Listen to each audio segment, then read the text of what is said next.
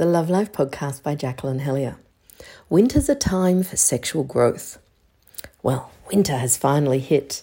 Cold, miserable, rainy days that just make you want to curl up and snuggle in bed. Mmm, add a cup of hot chocolate and thou. In winter, our energies focus inwards, like the seed that waits under the snow before it blooms in spring. So, for we humans, it's a wonderful time to focus on our inner selves and allow time for gestating. As regular listeners of my podcast will know, so much of my teaching and inspiring is around developing that inner awareness, that sense of presence and selfhood that allows for deeper sexual connection within yourself and between you and your lover, that enables sex to be truly intimate, real, and because of that, truly wonderful. So, this winter is a time for you to grow sexually if you choose to. Coincidentally, it's also a time that I'm running a lot of workshops.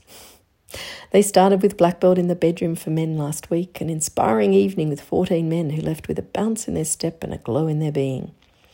Then Luscious Lovers last weekend. Again, eight couples who spent a gorgeous day celebrating their love and learning deeper ways of connecting. Next, it's the women's turn with a Luscious Woman workshop at the start of August, the men's Black Belt in the bedroom on again later that month, and the couples Luscious Lovers workshop at the start of spring. Of course, I can't do it all for you, so I strongly encourage you to have other practices that help you develop mindfulness, centeredness, presence, and physical suppleness.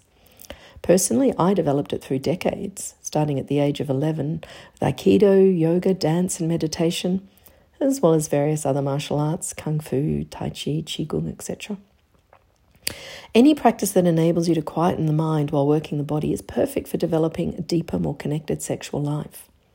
At the very least, a simple daily practice of greeting the morning with some belly breaths, pelvic swings, and internal energy circulations will get the day off to a great start. It really doesn't have to take much. It's not a hard, serious practice. It's supposed to be light and uplifting and invigorating.